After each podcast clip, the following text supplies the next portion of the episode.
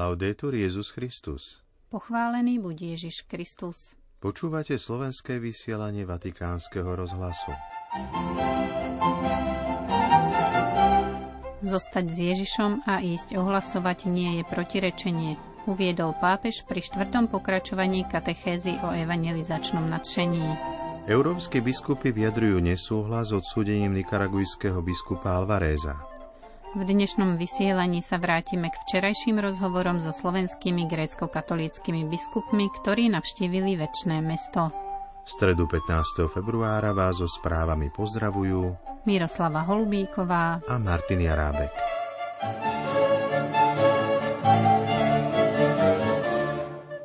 Vatikán. V duchu evangelizačného nadšenia a apoštolskej horlivosti pokračoval svätý Otec v katechézach, kde sa zameriaval na tému ohlasovania evanielia.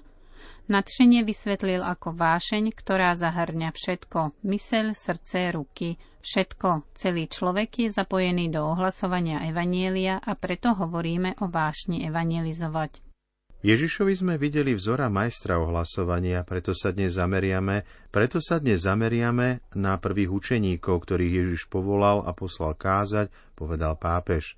Aby sme pochopili, prečo Ježiš hovorí o tom, aby boli najprv s ním aby ich poslal ohlasovať, musíme pochopiť, že ohlasovanie sa rodí zo stretnutia s pánom a preto neexistuje ísť ohlasovať bez toho, aby bol človek s Ježišom. Mm-hmm. Na druhej strane nasledovanie Krista nie je vnútornou skutočnosťou a teda neexistuje zostať bez toho, aby človek išiel ohlasovať. Vysvetlil ďalej svätý Otec a dodal. Jeden aspekt sa zdá byť protirečivý. Povoláva ich, aby boli s ním a aby išli kázať. Človek by si povedal buď jedno alebo druhé, buď zostať alebo ísť. Práve naopak. Pre Ježiša neexistuje ísť ohlasovať bez toho, aby človek zostal s ním. A neexistuje zostať bez toho, aby človek išiel ohlasovať. Misijná skúsenosť je súčasťou kresťanskej formácie a teda pre každého učeníka sú dôležité tieto dva momenty. Zostať s Ježišom a ísť ohlasovať poslaný Ježišom. Preto Ježišovo evanielium môže prinášať len ten, kto je s ním – ten, ktorý nie je s Ježišom, nemôže prinášať evanielium. Prináša myšlienky, ale nie evanielium, zdôraznil pápež. Podľa jeho slov Ježiš pred poslaním učeníkov predniesol misijnú reč, ktorá hovorí o tom, prečo ohlasovať, čo ohlasovať a ako ohlasovať. Potom, čo Kristus povolal učeníkov k sebe a predtým, ako ich poslal, predniesol im reč známu ako misijná reč. Nachádza sa v 10. kapitole Matúšovho Evanielia a je akoby ústavou ohlasovania. Z tejto reči, ktorú vám odporúčam dnes si prečítať, je to iba jedna stránka v Evanieliu. Vyvodzujem tri aspekty. Prečo ohlasovať, čo ohlasovať a ako ohlasovať. Toľko z dnešnej katechézy svätého otca Františka. Vrátime sa k nej v budúcom vysielaní. V plnom znení si ju môžete prečítať na našej internetovej stránke vaticannews.va lomeno sk. Nikaragua Predseda Rady biskupských konferencií Európy, arcibiskup Vilniusu, Gintaras Grušas, odsúdil postupovanie štátu Nikaragua voči katolíckému biskupovi Matagalpi Rolandovi Alvarézovi, ktorého odsúdili na 26 rokov väzenia a stratu občianstva za to, že odmietol byť vysťahovaný do USA spolu s ďalšími vyše 200 osobami kritizujúcimi tamojší režim – Monsignor Gruša z európskych biskupov vyzýva, aby toto porušovanie práv nahlásili vládam svojich štátov. S biskupom Alvarezom boli zadržaní aj štyria katolícky kňazi, dvaja seminaristi a jeden diakon z diecézy Matagalpa. Všetci boli odsúdení na 10 rokov väzenia. Monsignor Grušas pripomína, že od chvíle zatknutia monsignora Alvareza v auguste 2022 nebolo jasné, aké sú voči nemu vznesené obvinenia, okrem oficiálnych obvinení z vlasti zrady, ohrozenia národnej integrity a šírenia nepravdivých informácií. Nebolo možné podrobne sledovať súdny proces, oznámené bolo jedine odsúdenie, tvrdí litovský arcibiskup. Pripomeňme, že nikaragujského biskupa Alvareza, ktoré odsúdili v sobotu 11. februára, za ďalších trpiacich Nikaragujčanov i za otvorenie srdc tamojších politických vodcov sa v nedeľu prianil pána model spolu s veriacimi aj pápež František. Predseda Komisie biskupských konferencií Európskeho spoločenstva Komece kardinál Jean-Claude Hollerich odsúdil obvinenia vznesené proti biskupovi Alvarezovi už v liste zo 6. februára. Okrem toho odsúdil celkové zhoršenie situácie, zatváranie katolíckých rozhlasových staníc, zamedzovanie prístupu do kostolov zo strany polície a iné závažné činy, ktoré narúšajú náboženskú slobodu a spoločenský poriadok. Vatikán. Dnes Svetý Otec vymenoval nového sekretára dikastéria pre východné cirkvy. Stal sa ním páter Michal Jalak doterajší rektor Libanonskej Antoniánskej katolíckej univerzity v Babde. Páter Michal Jalak sa narodil 27. augusta 1966 v Libanone. Dňa 15. augusta 1983 zložil svoje prvé reholné sľuby v Antonínskom maronickom ráde a 21. apríla 1991 bol vysvetený za kňaza. Od decembra 2000 do júla 2008 pôsobil Páter Jalak na sekretariáte bývalej kongregácie pre východné cirkvy. V roku 2008 získal doktorát z ekleziológie na Pápežskom východnom inštitúte v Ríme. V rokoch 2013 až 2018 bol generálnym tajomníkom Rady cirkví Blízkeho východu a členom Komisie pre ekumenické vzťahy Zhromaždenia katolických patriarchov a biskupov v Libanone – Prednášal na Antoniánskej univerzite v Bábde a v roku 2017 sa stal jej rektorom. Dnes 15. februára vymenoval svätý Otec i člena dikastéria pre kauzy svetých. Do funkcie nastúpi emeritný biskup portugalskej diecézy Leiria Fátima, kardinál Antonio Augusto dos Santos Marto.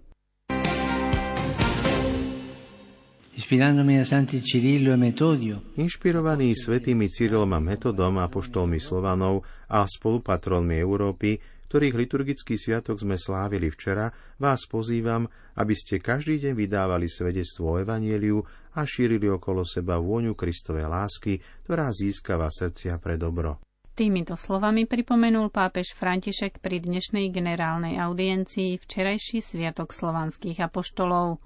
Ako sme už včera spomínali, v bazilike svätého Klimenta o 18.30 sa konala slávnostná svetá omša pri príležitosti tohto sviatku. Tento rok bola liturgicky animovaná Českým pápežským kolegiom Nepomucenum sídliacim v Ríme. Predsedal jej český olomoucký biskup Monsignor Jozef Nuzík. Na uši sa zúčastnili aj bratislavský eparcha a poštolský administrátor sede vakante Prešovskej archieparchie Peter Rusnák, ďalej košický eparcha Cyril Vasil a nový pomocný biskup bratislavskej eparchie Milan Lach. Teraz sa vrátime k rozhovorom, ktoré poskytli pri návšteve slovenskej redakcie Vatikánskeho rozhlasu. Vladika Cyril Vasil hovoril o situácii grécko-katolíckej cirkvi na Slovensku slovami. Čo sa týka počtu veriacich posledné štatistiky hovoria o miernom náraste, ale štatistiky sú len jedna vec. Dôležitý je ten rast, ktorý má byť odzrkadlením naozaj duchovného rastu a väčšej e, seba istoty a seba identifikácie grécko-katolíkov. A toto je proces, ktorý trvá tu už niekoľko desaťročí, takže nie je len výsledkom akéhosi bezprostredného e, výkyvu štatistickej odchýlky, ktorá môže existovať jedným alebo druhým smerom. Čo sa týka počtu povolaní, momentálne naša církev má dostatočný počet povolaní, aj keď je potrebné korektne uvieť, že v posledných rokoch ich počet mierne klesol v porovnaní s tým veľkým nárastom povolaní koncom rokov 90. Ale momentálne situácia je ešte stále istým spôsobom postačujúca pre potreby našej cirkvi a dokonca môžeme poskytovať kňazov a ako sme videli v minulosti, dokonca aj biskupov, aj pre zahraničné misie. Vladika Peter Rusnák o situácii na Slovensku prezradil. My sme potešení v tom zmysle, že množstvo študentov, mladých ľudí prichádza sem na západné Slovensko, zakladajú si rodiny, potom už tu chcú ostať, nájdu si prácu a je pravdou, že teda počtami sme sa e, zlepšili ale ide tu o to, aby my sme e, túto mladú generáciu skutočne zachytili a ponúkli by som povedal, ten život vo vnútri cirkvi v našich farnostiach. A toto stále bude taký program e, v tých mestách zakladať tieto malé komunity, ktoré začnú skutočne žiť a budú vydávať aj to svedectvo o tej reciprocite s, s latinským obradom a, a takisto s tou spiritualitou východu, ktorá je, ja si myslím, že pre dnešného človeka veľmi taká príťažlivá a toto musíme propagovať. A Samozrejme, ostatné pastoračné povinnosti alebo pastoračné e, nejaké programy sú totožné s celou katolíckou církou. Vychovať deti, e, mládeže, príprava na manželstvo, na krst a tak ďalej. Čiže toto zostáva stále. No a som veľmi vďačný, že otec Milan prišiel. Je mladší, je plný ešte takého entuziasmu a že bude veľkým prínosom pre nás. Vladika Milan Lach nám porozprával o svojom návrate na Slovensko. Vracam sa po 5,5 rokov zo Spojených štátov z eparchie Parma, ktorá fakticky tvorila štvrtinu Spojených štátov našej grecko-katolíckej církvy. A sám som v takom aj očakávaní e, práve toho, aby som sa trošku na začiatku tak obhliadol.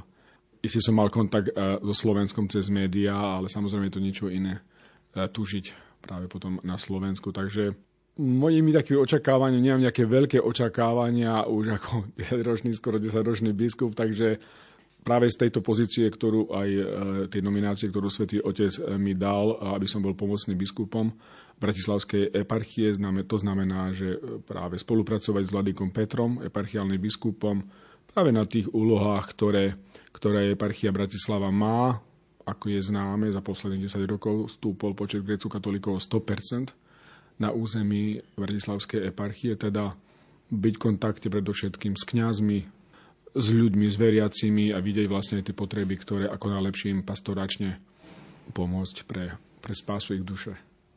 Napokon grecko-katolícky biskupy Rusnák a Lach hovorili o medzináboženských a medzinárodných vzťahoch.